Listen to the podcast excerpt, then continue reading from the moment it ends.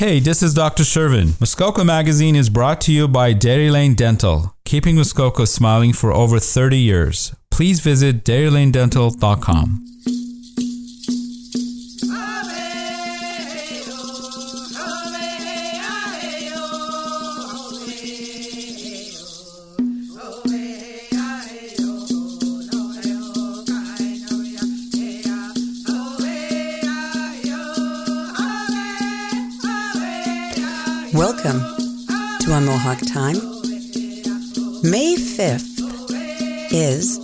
National Indigenous Day for Missing and Murdered Indigenous Women, Girls, and Two Spirited. It is a day to honor and remember, to learn and understand.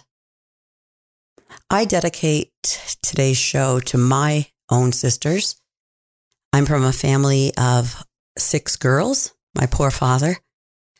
And also, I dedicate it to the hundreds and thousands of missing, lost girls and women, girls who had hopes and dreams, who had uh, families and jobs, and who lived in community, whether on or off reserve. There are over 1,700 missing or murdered Indigenous women and girls in Canada. Indigenous women are killed at six times the rate of non Indigenous women in this country.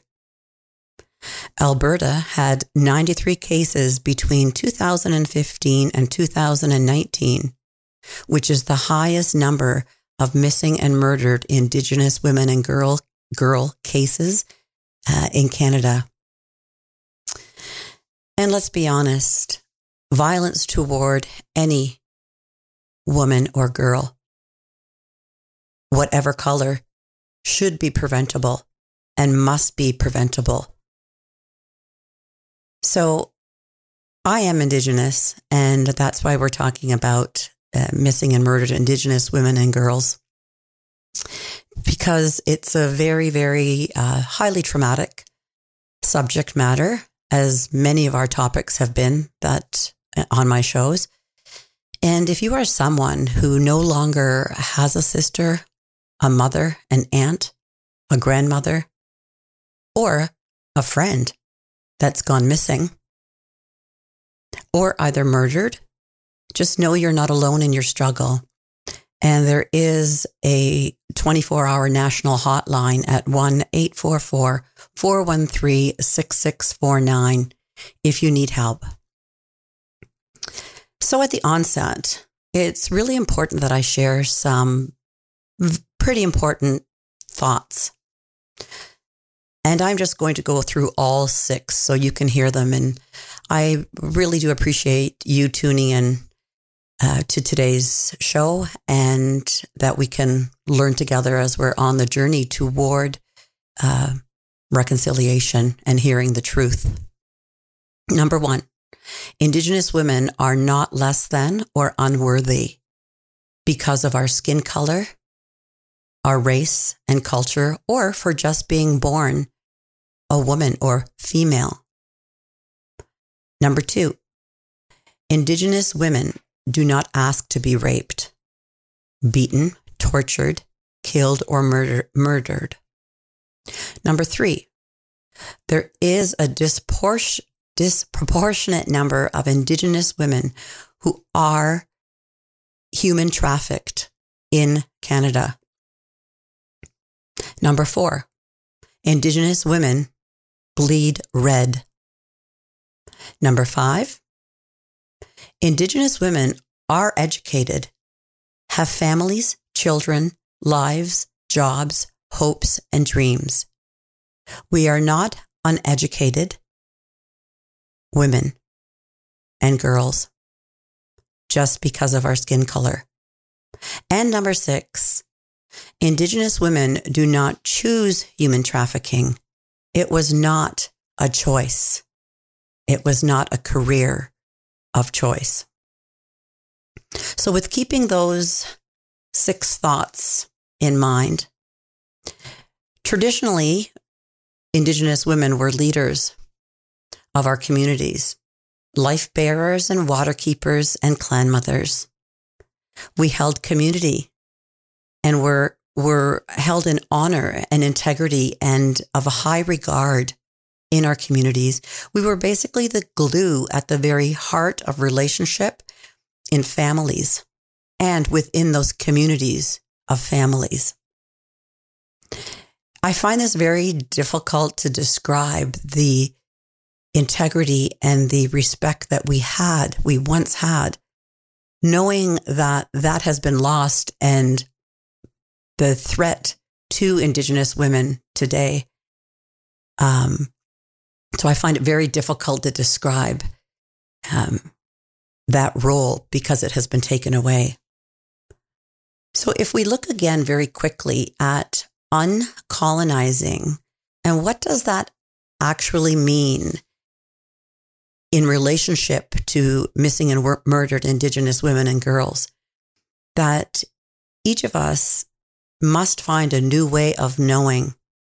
That means a new way of translating our beliefs and our value systems and our thoughts. And that's really hard to do when we've learned that as a child. We've learned what we believe. We've learned our values by what we've seen, by what we've experienced, by what we were told.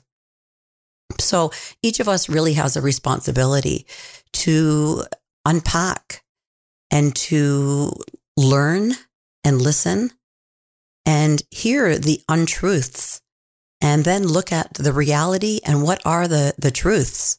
Look at the untruth and then let's really define ourselves from the, the actual truth. And so uncolonizing asks something of each of us. And it can't be that it's just no a checklist and that we it's oh we understand that women and girls have gone missing. Okay, let's move on. That's not what it is. So it really is time to admit, submit, and remit. And what does that mean? To admit there were wrongs, to submit that that we all played a part in it, that we were all colonized, settler and indigenous, and that it's not our fault that that has happened. But we must take personal responsibility today to unpack it. And it's not about feeling sorry with loads of guilt. Um, yes, that's part of the process of unpacking and uncolonizing, but we can't get stuck there in the simple sorry so I wanted to share a couple of quick stories. I met an ally over the past number of months, and this ally is a member of the police force in our community of Huntsville. And in conversation, he said to me as we were discussing, he said, It is part of my moral fiber to heal and to understand and to take responsibility and to think differently and that will help me act differently. I found that very profound that it is part of my moral fiber. I met another um, person recently and um, she asked me, Where are the women and girls? What, what is the theory? And I looked at her and I said, There are no theories. Indigenous women and girls have gone missing and have been murdered in this country. She actually began to physically back away from me as I said, That is the truth. And again, she questioned, So how do you know that's the truth? So that's, those are opposing attitudes. And yes, the second one was questioning and trying to understand, but was having a lot of trouble believing that it was not just a theory that Indigenous women and girls have gone missing and they're murdered.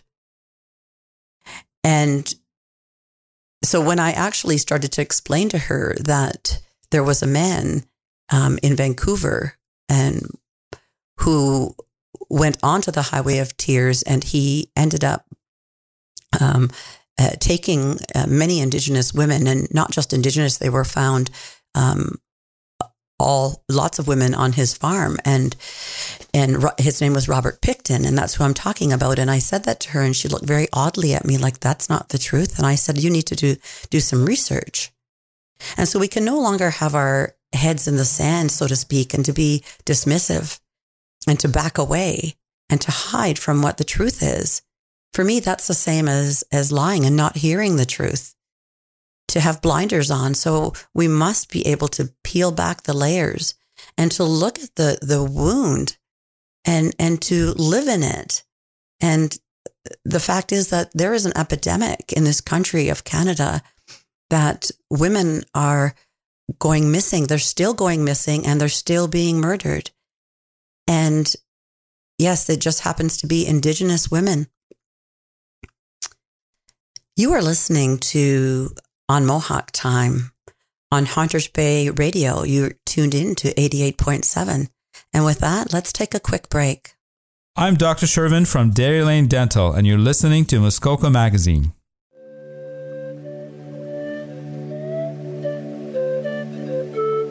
Hey,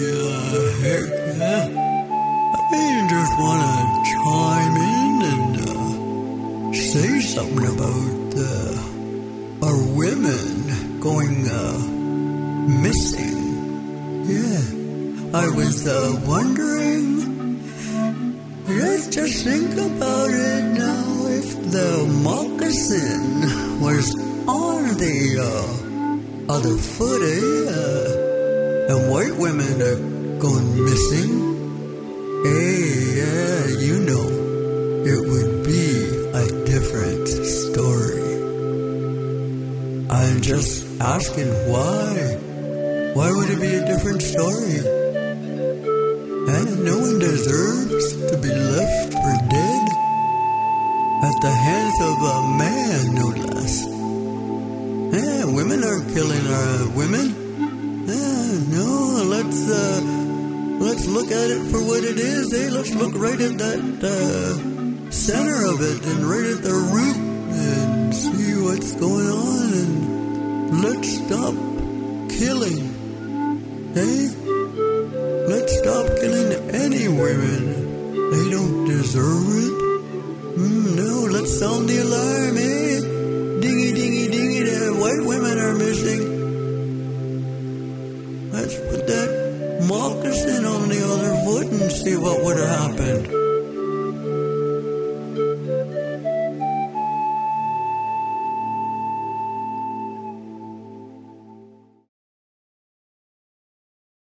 Indigenous women are 12 times more likely to be murdered or go missing.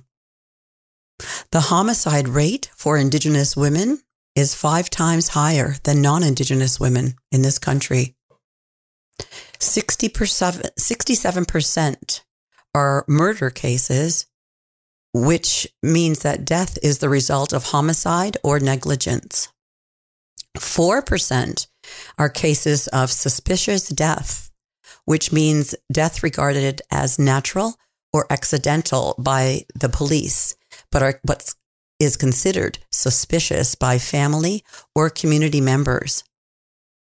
9% of cases where the uh, nature of the case is unknown, it is unclear whether the woman was murdered, is missing, or died in suspicious circumstances. Over half of the cases, 55%, involve Indigenous women and girls under the age of 31 who have gone missing or murdered. 17% are women and girls 18 or younger. And only 8% of the cases involve women over the age of 45. Some pretty tough Canadian statistics this is the reality. These are facts.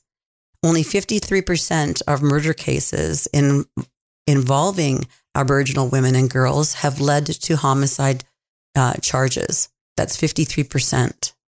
And this is dramatically different from the national rate for non Indigenous female homicides in Canada, which was last reported by Statistics Canada at 84%. So there's a big difference 53% to 84%. So, almost 10 years ago in 2014, a report called Invisible Women in Canada, a call to action, called on the federal government to work with provinces and territories and municipalities to create a public awareness and prevention campaign that focused focusing on the violence against indigenous women and girls. The report also asked the government um, that the government strengthen the criminal justice system to ensure that violent and repeat offenders serve their appropriate sentences. And I can give you a really good example of that. I attended a, um, on the missing and murdered May 5th day of this year, I attended a day long event and there was a lawyer there who defends victims of uh, human trafficking. And she said, for one example, someone received a, a 12 year sentence and only served four to five years of that sentence. Also in 2019, the final report on missing and murdered Indigenous women and girls was released. And here's what it contains it contains the truth of over 2,380 family members um, and survivors of violence, experts in the field, and knowledge keepers. So these interviews and truths were gathered over a two year period across the country of Canada with public hearings and evidence gathering. And the result is, and hopefully you know about this already, the 231 individual calls for justice, um, which is directed at governments, institutions, social service providers, industries, and all Canadians. If we can take a very quick look at uh, violence and what does that mean, and a few facts about violence in Canada. And violence is of increasing concerns and should be for all Canadians. And we are growing in our knowledge and the nature of violence. And what does this mean? This means that looking at our ideas of who are the perpetrators of violence and who are affected by violence. And we know those affected, directly affected, are called victims of violence. And so we are coming to realize that violence ta- takes many more forms than just physical blows or wounds. It includes sexual assault, neglect, verbal attack, insults, threats, harassment, and other psychological abuses as well. And we also know that violence occurs in homes, workplaces, public institutions, schools, healthcare facilities, and the streets. And a few things we also know um, that women and children are often the victims of violence. And not only does the violence affect the victims, but families and coworkers, uh, service workers, and the communities that the victims come from. All, we know this as well, but it needs to be said again that all forms of violence have damaging short and long term effects on the emotional, mental, physical, and spiritual well being of, again, the directly affected families and communities. In Canada, violence has not been clearly identified as a priority health issue or addressed in the design and delivery of community health services or health promotion efforts yet. So, what must happen? There must be a systematic change in all of our sectors of society. And that includes the justice system. And by that, I mean the court system, to the policing system and health services, as well as all sectors. I recently, as I said, listened to that lawyer speak about human trafficking and how it was related to missing and murdered Indigenous women and girls, and that how the Supreme Court of Canada, from the top down, from judges to lawyers, that all of the justice system must make systematic changes, um, which are embedded uh, in their in their current structure of their justice system when they deal with Indigenous people, men and women, but when they specifically deal with Indigenous women who are victims of human trafficking. So we all all play a role in not only a changing of the mindset, but that looking at the what has been embedded through colonization and how we can change that, how we must change that moving forward. It's a role that we all have to play in this generation. I was born a woman. And having said that, it puts me behind the eight ball just by being born a woman or a girl or female.